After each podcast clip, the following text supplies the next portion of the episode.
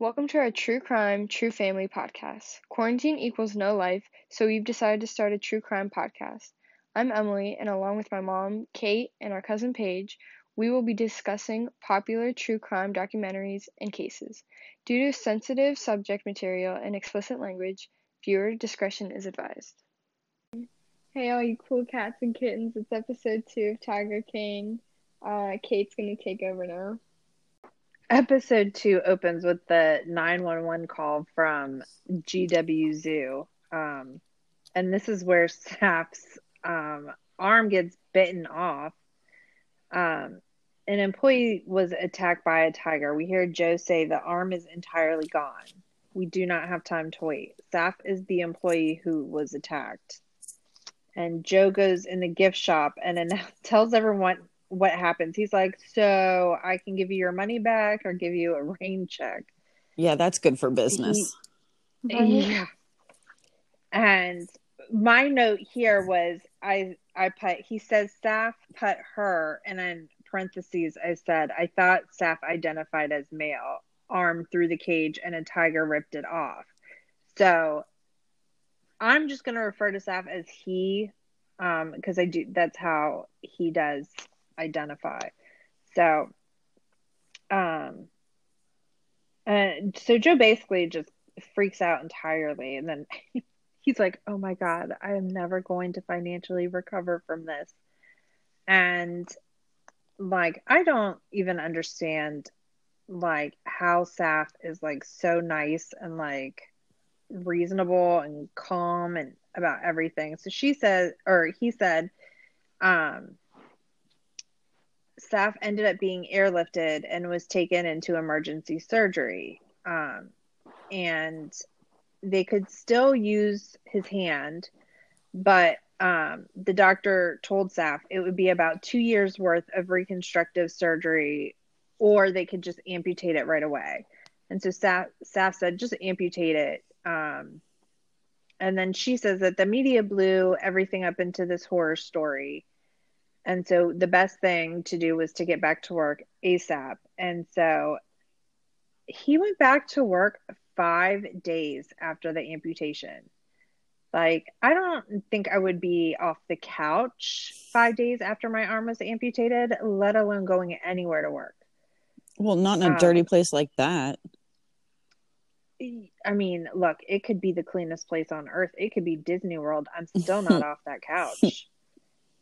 Uh, like, I, I mean, I was just like gobsmacked, like staring at the TV, like, really went back five days after. And Rick Kirkham says he was the first person to talk to Saff about amputating the arm, and that amazingly, there was no bitterness or ill will. And Saff says it was just another day to overcome and that nothing can bring him down. He says he works with a man that has no legs. So, like, what is he going to complain about only having one arm? And I really think Saff should, like, be a public speaker, like, about like getting through shit because does not feel sorry for himself ever at all and has such a Mhm. good attitude about things.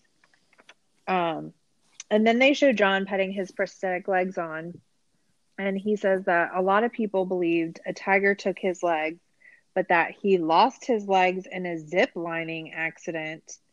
And um he fell 50 feet and landed on his feet which sounds awful.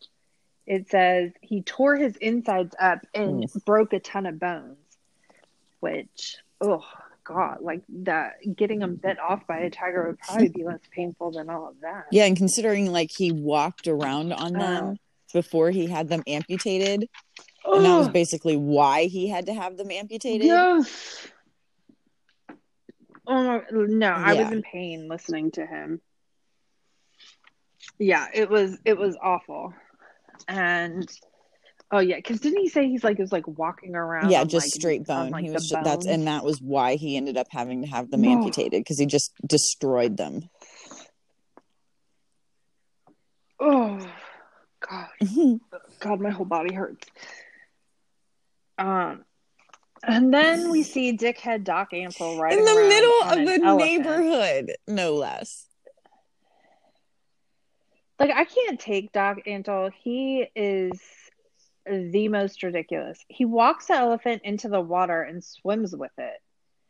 Then he goes back to directing for um, Eric Goode and them again. He's asking if the baby tiger should be walking around or should he lay on the couch with them? what do you think the shot is? He seems like he is the worst and probably was so annoying to have involved in making this documentary. I feel like that um the filmmaker because usually you don't see like much of the producers in most like documentaries but this dude is like no i'm gonna put myself in here and show you all what i had to deal with. Um Mhm. he like he's really the worst. He says nothing is cooler or sexier than a tiger. I disagree he says some stupid shit and then says everyone loves tigers anyone who says they don't is just insecure and broken okay and then we go back to the star of the show, Carole Baskin. She says all exotic animal owners tend to be like, look at me, a picture with a tiger or a cub or whatever. She believes they want to use the cats to elevate themselves and their status, and I fail to see the lie. Um, Joe Exotic brags that he breeds more tigers than anyone in the country. Um, Kirkham says breeding was the biggest thing for Joe. It was his whole thing. Rick said he sold the animals to other zoos. Selling the animals was the biggest moneymaker for Joe. John Finlay says, and just to be clear, he's still shirtless and still toothless, says, I drove lions, tigers, bears, ligers, all sorts of animals. The filmmaker asks Joe, if I want to buy a tiger, how much would it cost for a baby tiger? Joe's answer is about 2000 but keep in mind it's illegal now, which I'm sure is great to be saying on camera. Um, Her- Howard Baskins tells us this is organized crime. Criminal enterprises are operating under the radar illegally because the Endangered Species Act forbids selling a tiger. John Reinke acknowledges that yes, it is illegal, but all zoos do it. If they don't, they won't have any cubs. He says Doc Antle has bought them. You've got Brown Zoo, you've got Tim Stark, just to name a few. Then we meet Tim Stark, and the first thing he says is According to Thomas Jefferson, any law that you think is unfair or injustice, which I don't think that's a word, it is your obligation, it is your responsibility to stand up against that bullshit law. Um, I don't know that Thomas Jefferson ever said that quote, um, but Tim Stark attributes it to him. He looks very white trash and is holding an automatic rifle. He says if people are so concerned about tigers, they should be donating their money to places like mine where we breed them. Number one, they are endangered species. Duh, what's the first thing you should do to protect an endangered species? Make more, not eliminate the source. Tim says he bought shitloads from from Joe, hundreds of thousands of dollars worth of them. And side note, how do these people have hundreds of thousands of dollars to be buying these tigers? All of them seem to be meth addicts at best, and they all look dirty and gross as fuck. Like they don't look like they have electricity or water on in their houses. But you've got a hundred thousand dollars. Well, it's kind of just like those tigers? people who barely have anything but will spend, you know, what they have on the the latest and greatest, you know. I guess, but I mean, jeez. And like, they're all talking about this, even though it's supposed to be illegal. You're just openly talking about it on camera. Like, they no common sense whatsoever. So we go back to Carole, and she posted online 28 different places who are part of what she calls the bad guy network of people who are breeding and selling cubs. Joe believes Carole is just obsessed with him. She's posting the information to attract law enforcement so they will get in trouble or shut down. Then I put a side note in here because one of the things that's shown on screen is Doc Antle's aliases, and his real name is Kevin, not Bhagavan. And I scream at my TV. Carole starts talking about Mario Tabraue, who used to be a drug dealer, but now he operates a wildlife menagerie. The filmmaker tries to go to Mario Tabraue's house to knock on the door, but he is greeted by an armed guard who says he can't come on the property without permission the filmmaker is able to talk to Mark McCarthy, who was once an employee of his. He says people would ask him how he could work with him and wasn't he scared. Mark's reply is, He is the coolest animals. I don't care about anything else. Mario had cheetahs, leopards, tigers, black jaguars, snow leopards, cloud leopards, and that was just his private collection at his home. He says the way they smuggled drugs was the same way they smuggled animals, which good luck to you, buddy. Hopefully, he doesn't come after you after you just said that on camera. He says the penalties for smuggling drugs were less than the penalties to um, smuggle animals. Like, oh, wait, no. The penalties for smuggling animals was less than the penalties to smuggle drugs. Um, uh, these people. He says that they would ship snakes and they would cut the snake up, stuff bags of cocaine in them, and then stitch them back up. He says he's going to give Mario a call and try to get Eric Goode in. This guy is super dumb. Like, why would you say that? Like, I mean, I don't know. What is like the, um, gosh, what is it called? When you, like, the statute of limitations on, like, arresting someone for drugs. Is there a statute of limitations on drugs? That's what I'm wondering. Like, I would hope there's not because I would kill him if I was that guy Mario and he's out there like telling my shit like that. Um, but Mario, I am kind of hoping there will be a Tiger King season two and we just follow Mario because he is fascinating. Um, so he zooms up and I think is a Bentley and gets out and so I guess Mark pulled his strings and got Eric Goode in. His zoo is ZWF. He says, everything is super secure. We try to make it stupid proof because people do stupid things. He's in the cage horsing around with fucking lions, and I'm uncomfortable. Like, he is like in their face. And then he's like saying to them, like, don't go for my leg. And I was like, I don't think that's how that works. Um, they're all play fighting next to him, and I would have passed out. They're growling. He goes up to one and he's like playing fetch with a tire with it. Um, and then he tells us that he interacts with our animals. We give them love and passion.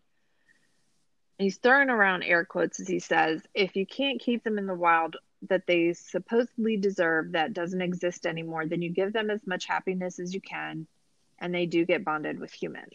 Um, he says people like Carole Baskins use him as a poster child to say he shouldn't have animals because he was a convicted felon. Um, I don't know if he means was because I think he might mean is.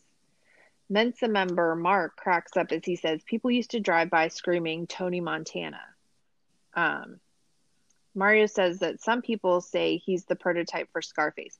Now, before I watched this, I didn't know that there really was. Like, I just thought it was made up but like he really is like the basis for Scarface. Um and when they cut to like news footage of him like I guess when he got arrested like back in the day, he did look like a deranged version of Tony Montana from Scarface with like long hair and a beard.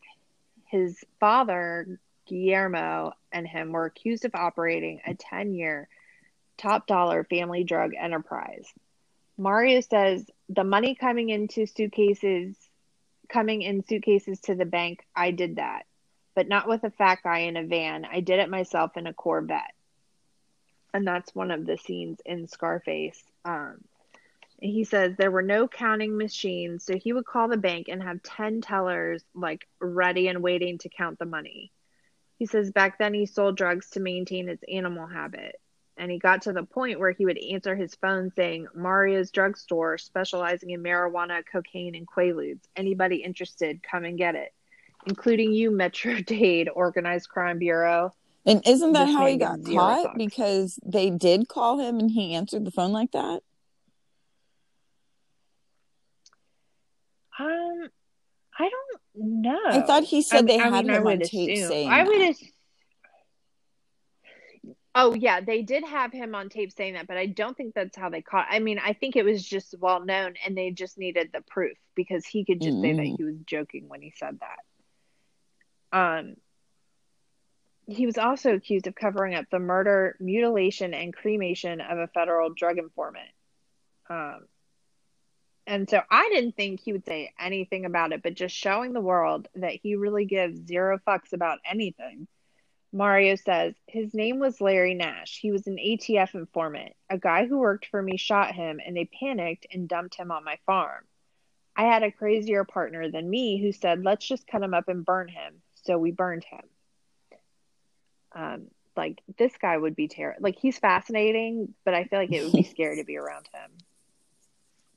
And then he goes on, and in like he did impress me with this because I I expected him to just be like, oh no, it wasn't me, blah blah blah, I wasn't there. But he says, you know, I didn't do most of this stuff, but I carry the stigma of it. Immediately, I thought he was just like about to pass, you know, blame to someone else. But then he says, What am I going to tell the feds now or the judge? Your Honor, I did not shoot him and I did not use that circular saw on his neck. It was somebody else. What difference does it make? I was still there. Um, which that was one thing I was like, oh wow, that like I would not expect anyone to like hold themselves accountable at all to anything like that. But he said he was given 100 years in jail, but he won on appeal and served 12 years. And so Mario says he always had an affinity for animals, but his mom was very anti pets. So as soon as he got out of their house, he got three Great Danes. Then he got a cougar. Then a guy got killed by his own lions, so Mario got those six lions. Then he got a tiger from a lady that had it in a houseboat illegally. Like, how do you how do you get a tiger on a houseboat? He says, next thing I know, I had a whole bunch of shit. Um, Mario says Doc Antle is a friend of his. They go back to 1982 to 1983. Mario says Doc Antle looked like Yanni back then. And Mario's wife is named Maria. She raises primates. She nurses them and raises them in her house. They sleep in their bedroom. She goes to Babies R Us and buys the preemie clothes for the monkeys. And then she makes a joke that she loves them even more than her children, her own children, and I don't know that she's joking. Um, so then somebody asks Maria what kind of doctor Doc Antle is, and Maria says mystical science. Um, that sounds like a degree you get at Hogwarts. Um, so I, I don't really know what he means. The filmmakers asked Maria who one of the ladies in a picture is with her and Doc, I guess, and he's she says one of Doc Antle's wives. Eric Goode says, "Oh, I like that answer." They asked Maria how many wives does he have, and she says, "I would say he has three.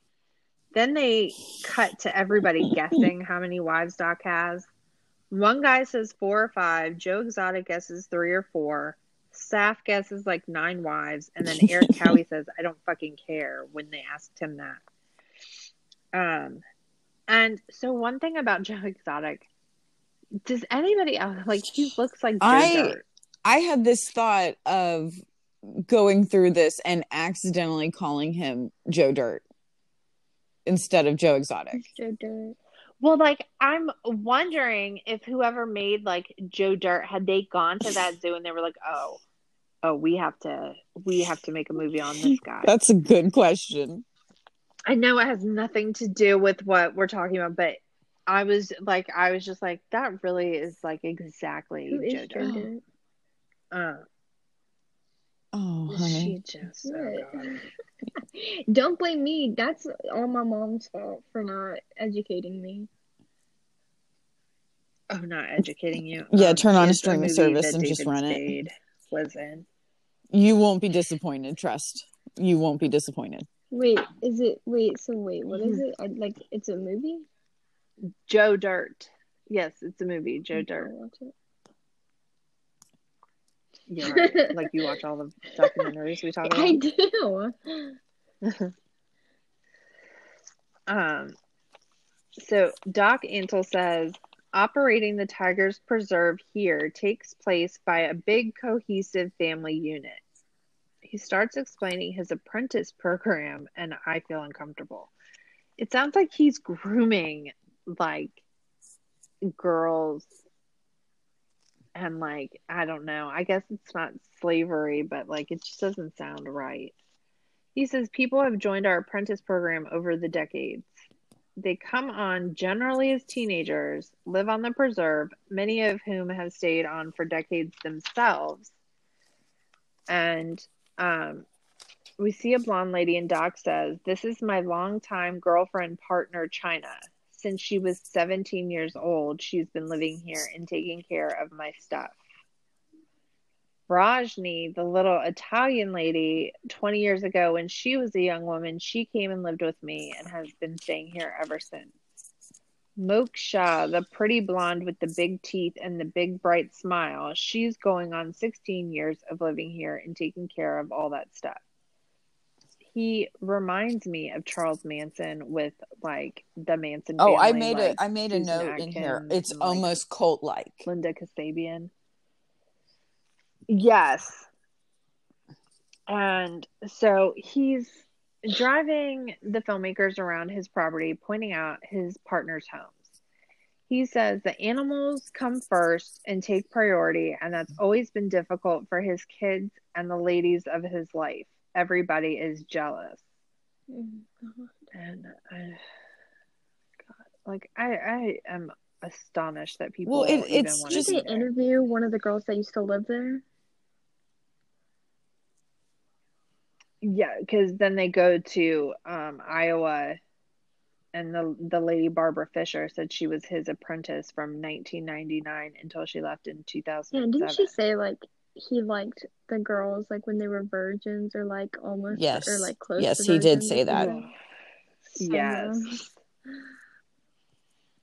it is. It's really like,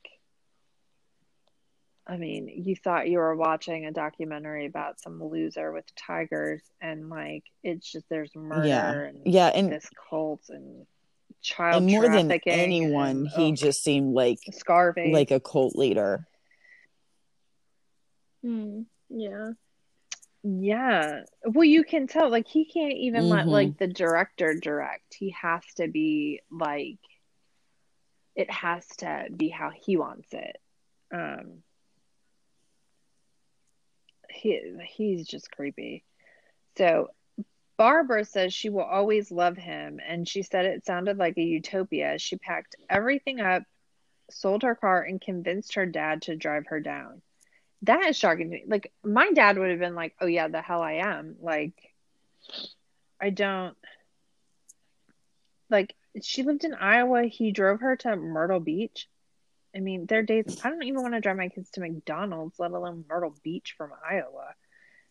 She says her dad left and told her not to fall in love with her boss. Like, who leaves their kid there if you think that, like, this dude is old? Like, he was not like her age. I don't know. He, her dad thought that Doc Antle was a chick getter. And she says that Bhagavan means Lord. And now that I know his real name is fucking Kevin and he picked Bhagavan, it makes like, it uh, worse.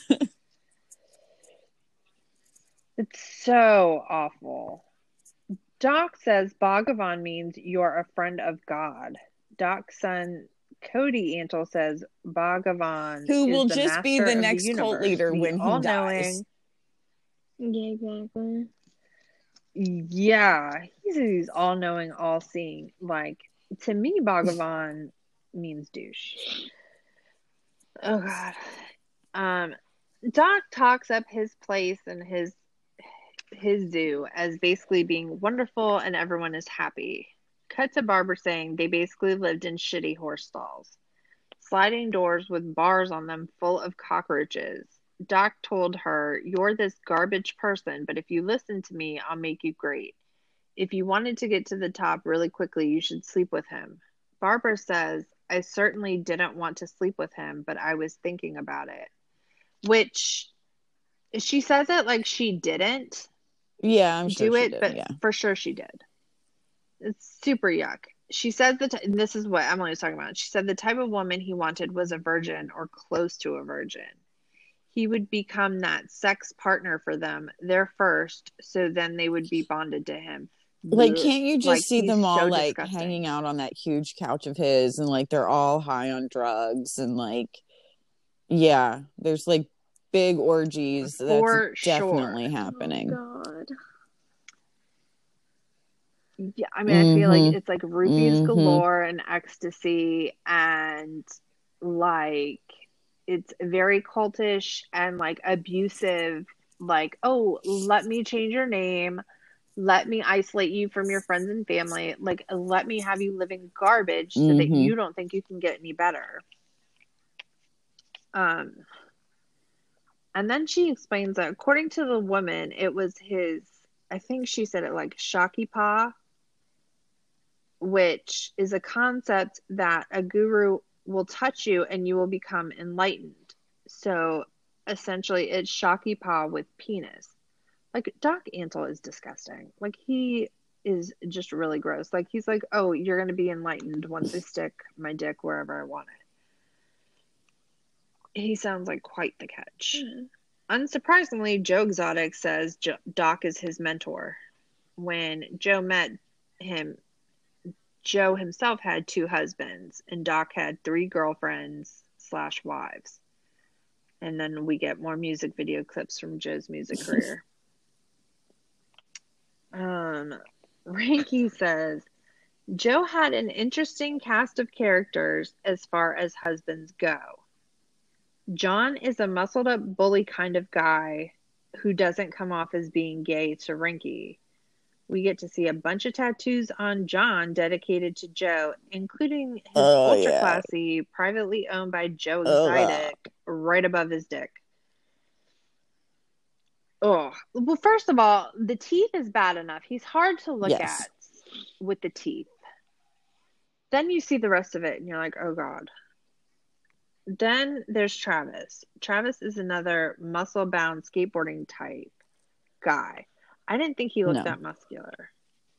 Um, Travis Maldonado. I don't know what year this was taped, but he says he was 19 years old from California. And I wrote, he does not look muscular to me. Joe was immediately love struck. And like the next part, we're just like settle in for being uncomfortable. Saff says, one day it was that Saff, Joe, and Travis in the back of the truck. Joe says, How straight are you? Travis says, Pretty straight. Joe asks, Do you watch porn? Travis says, Yeah. And Joe says, Well, do you enjoy the guy with the little one doing her or the guy with the big one doing her? Travis says, Well, obviously you want to watch the guy with the big one. And Joe says, Well, you ain't that straight, and busts out laughing like it was the most clever thing that anyone well, it's like he and like, convinced Travis God. that he was gay. Yeah, well, yeah, like first, it's the same thing as Doc. Like it's just men instead of women. Like you're grooming them. Mm. Oh God. John says it wasn't weird to share Joe with another guy because Joe had tried for many years to bring other people in, and one day Joe asked John if Travis could be in a relationship with us too. Um, and John says, I didn't really know any better. I didn't care. Which, I mean, I think part of it is John maybe not gay himself, and John probably was thankful to have somebody else have to deal with Joe. And I also fully believe that as long as Joe continued to supply the meth and whatever else they're mixing with it, that John was more than happy to have mm-hmm. Joe be distracted by Travis. So they had a three way wedding, which was awful. It's so weird. It's so I weird. mean, I just like I uh in a video, Travis says when he first came to GW Zoo, he didn't have much of a life, but when he came to GW Zoo, he started experiencing a lot of different things. He enjoys being around Joe and John and the animals. Side note, they keep showing Joe being affectionate with Travis, and Travis looks beyond grossed out and uncomfortable. I wrote this poor kid. Um, Carole Baskin says that frequently the type of people that Joe and Doc will use the that to lure in people, Joe and Doc will use the animals to bring them in. Um, that these younger people really haven't had the opportunity yet to build a lot of relationships and understand how badly they're being abused themselves. And they're using the animals as the way of forcing these people into labor camps, which I agree with. But then this bitch also doesn't Right. pay anybody that works But at her she place. might not so, offer like, them all who room are and you board. Do we know if she does that? Yeah, I don't know. I think she Yeah. just has it all be like volunteer based, but like you still don't mind like putting people to work and not paying them. So at least, you know, Yeah, these other true. people get homes out of it.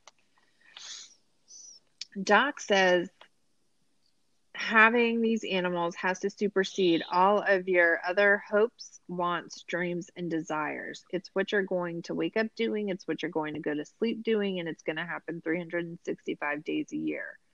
Weddings, funeral, and relationships at Christmas fade away because the 80 tigers will still be standing there waiting for you to deliver their next meal. Um, Doc's partner, Moksha, I don't know how to say her name, but I think it's Moksha, says, It sounds insane and intense and whatever, but it's my lifestyle and it's what I want to do. Senior trainer Robert Johnson says, We are programmed to think we need weekends off and we're only working 40 hours a week. He says, In some ways, this is the military, except instead of having hand grenades, we have tigers. Doc says the only people that survive his environment look at it like they are getting to do something that they love and it's not a job, it's a lifestyle they have dove into. Uh, Barbara Fisher says they worked so hard and got paid $100 a week. And I was like, stop. You've got to stop. Like, th- there's no way. And Carole says she doesn't pay anybody to do animal care because people will just do that for free. Um, and I wrote, um, I thought she was just criticizing them about manipulating young people into labor camps. Carole says their volunteers wear a color coded shirt system. Red equals beginner, keeper trainees, and partner trainees. If you get all your classes done, you can apply for a yellow shirt. Takes about a year.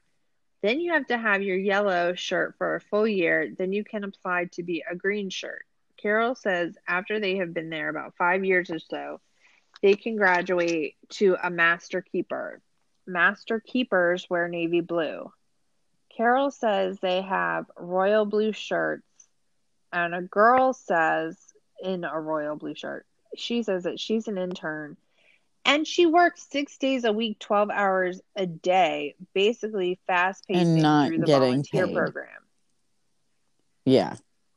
At all.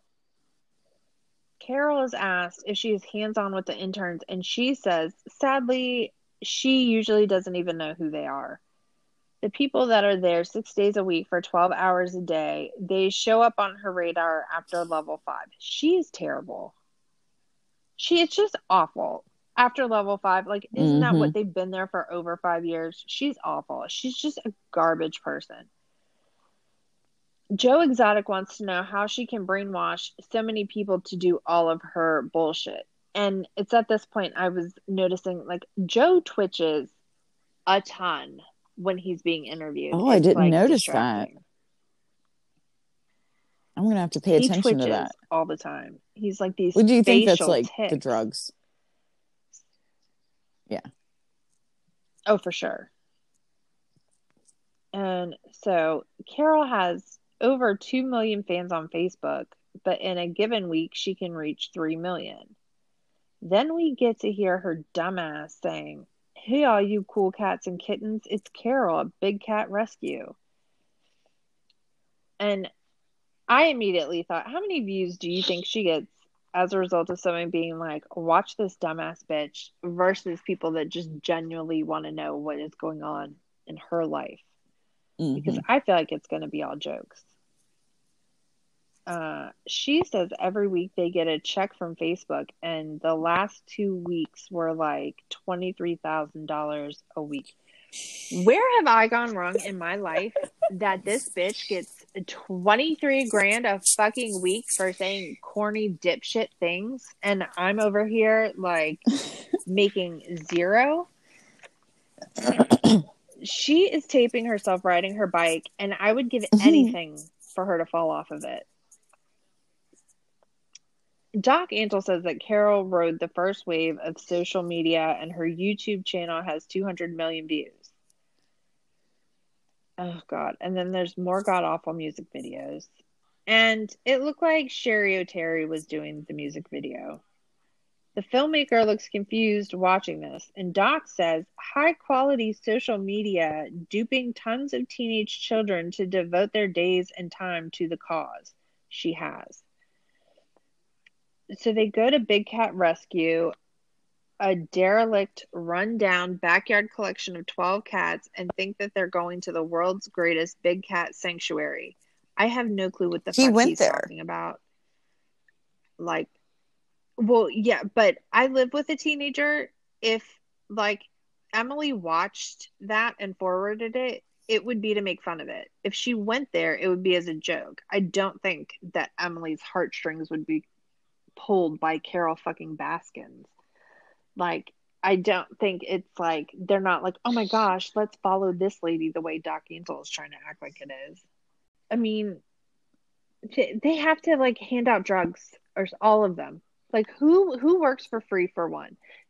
So Joe Exotic is standing in front of a big cat rescue billboard, and I guess he went on a tour there and taped it.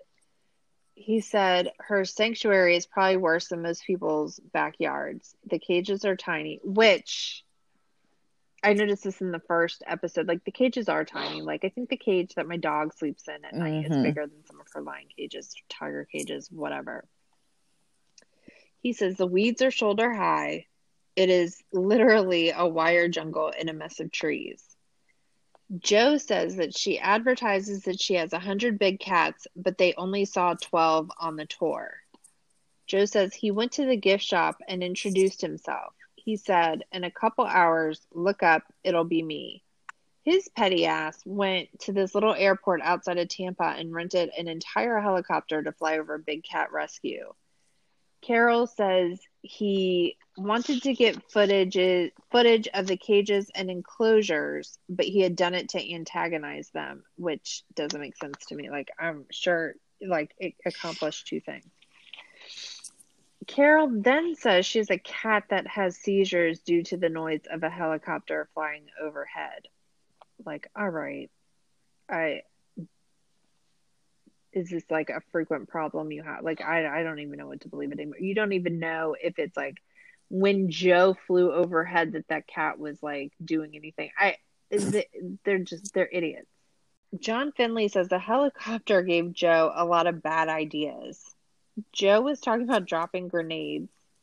Like and I I cannot stand watching him talk. His like his, teeth it's disgusting. And like and Carole and Howard are awful. Like Howard looks like terrified at all times, like he gets a beat every night after the cameras leave. I really get distracted by the Um, like 10 earrings in Joe's ear. Yeah, that and his Oh, like yeah, eyebrow so ring that gross. is like holding It's on so by gross. the thinnest of thread. Then there's more buffoonery. Doc Antle is showing off his nine month old Liger child. And I wrote, uh oh, as he's bullshitting and giving out Liger stats, he goes and his chain. Oh, he goes, and his chain hasn't been cleaned properly, so now my shirt's ruined. so I guess the lady had she had this like liger Mhm. like on a leash. And like as he's doing his thing or whatever, like I guess he gets dirt on his shirt. And um the chick starts apologizing and um then Tim Stark says him and Doc were friends. He kind of idolized him, not just because of the animals, but the way he had them women trained. Like, uh, okay. For his own damn harem and shit. He says, first thing he said when he visited Doc for the first time was, I don't need you to teach me a damn thing about animals, but how the fuck you got these women trained? Barbara says he chose all of the women's outfits because they are supposed to look sexy and lure people in. Barbara says China's name used to be Michelle, Moksha was named Meredith, Rajni was Renee. Barbara had legally changed her name to Bala for many years. She says Doc controlled every aspect of their day, what they were allowed to do, what they were allowed to eat. And di- they were all had to be vegetarians, right? And she said um, Barbara was also being pushed to get implants. She said she was too scared to say she didn't want to do it. But the only re- reason she did Um, do it was to get a few days off work. Eric Goode says it's not every day that you are asked to have a job where you can't take any time off because people do have lives and they do have families outside of creating, which Doc immediately angrily interrupts him and he's like, You are leading me down a road where people are just going to say you have to join a fucking cult to be a tiger trainer. Like, uh, what? That, like, No, but we all thought you were a cult leader like, well before you said that. Yeah no like the yeah the the cult leader stuff came in like uh when Mhm. you're like brainwashing these people telling them that their shock Mahdi is going to be enlightened once they touch your dick um i thought he was more pushing towards like you know labor laws or bringing up polygamy or sex trafficking. I didn't immediately jump to cults even though like i just thought that was already a given. Um doc says promise ya been here 35 years heard it all forever if you say so. Which i don't understand like he went from zero to 100 real quick. Barbara says that Doc will say they are free to leave whenever they want to at any time. But that's the way it is in all cults. Then Joe says he's got his little cult and I've got my little cult. It's just two opposite, completely different worlds. You know, he's Doc, a little more upscale, and I'm working with people that just got out of prison. It tends to work for him and it tends to work for me. So clearly, everybody just assumes it's a cult, and like Doc's getting all bent out of shape over like a given. Um, Saff says that Joe definitely likes to hire people where that is their only option. And then we see Eric Cowie. Um, this fool is in a small space pouring gasoline into gas containers while he's smoking a cigarette. Saff continues saying, Joe looked at it like, if this is all they have and it's decent, they'll work hard enough to keep it. Joe offers homeless people to live in one of his trailers in exchange for them working for him. Reinke says he pays the staff 150 a week. Eric Cowie says, This is probably going to get me in trouble, but we just eat off the Mm. meat truck. I, and I did notice that, like, oh, Joe's people gets $150 a week. I'm like, Doc Antle's 100 And, like, it is kind of nice. Like, they show Joe talking to this lady who's, like, clearly down on her luck. And he's like, uh, you can live, like, in this mobile home or whatever and do work. And, you know, I'll give you a chance. So, like, you know, like I think maybe there is a part of him that he does genuinely believe he's helping people, and I guess that's good, but he's so gross and disgusting. And I mean, it's still not really right. Um, then I wrote vomit trigger warning. Kirkham tells us there was a truck that picked up meat from all these Walmarts in the area that had expired to feed the animals. Joe says if you go to Walmart and you put a brisket in your basket and a couple T bone steaks and you go to the register and your credit card declines or your check declines, it can't go back. It goes to the trash. Once it leaves that cold shelf, it cannot go back. Reinke says the staff was the worst about going through the food truck. To render it, it needs to go to the cats, but they would all go through it and get them something to eat. Cowie says, Ain't nothing wrong with it, man. I like my shit medium rare. Lobster tails and badass cuts of beef and shit. Kirkham says Joe would let them pick out what they wanted first. Then they would carry bags of this expired, disgusting meat and foods back to their mobile homes. And that's what they ate because that was all they had. And then Kirkham says there were four mobile homes inside the zoo. It sounded like he had like a shanty town. So I was very shocked that he said there were four. He says the washing machine didn't work, the water didn't run in the bathroom, one air conditioner for the entire thing. It can be 120 degrees in there at night. And that was in the nice one. I wrote, hmm. yikes. and then they find a fucking rat in one of the drawers. and I was like, I, am out. I, tap out. I could not, will not, never in my life. Oh, God. Carole says if you talk to the people that have escaped some of these situations, what they'll say is that they've been treated so abusively, but not only are they abusing the people that work there, they're abusing the animals there as well. Barbara says she was really looking for someone to tell her what to do. Doc says men are pigs, women are sheep. She said what she did there was raise tiger cubs. At first, it was only a couple of, couple of litters a year, and they were only for a certain time. By the time she left, there was always multiple litters. She talks about her favorite tiger. Um, I think she, Lakshman, and Eric Goode asks her what happened to him, and Barbara says she didn't ask. Only mm-hmm. Doc knows. Okay, so he like shot it. Um, Tim Stark says one of the main things Doc told Joe Exotic was, "You can't keep them all. That's a bad business decision because once a tiger gets out of the stage where you can use them, they're nothing more than a bill then." Reinke says there has always been a rumor out there that Doc Antle euthanizes his cubs when he's done with them. Mark McCarthy, or yeah, Mark McCarthy says Carole Baskin thinks she's the Cleopatra of cats. He says she's not that good. He says anytime anybody attacks her, she goes after them with her millions, which she inherited from her husband that's dead and missing for years now. Mario Tabraue says Carole Baskins is full of shit. She's got a missing husband that's supposedly buried on her property. Doc Antle says Carole is out of her gourd and seems to have killed her own husband.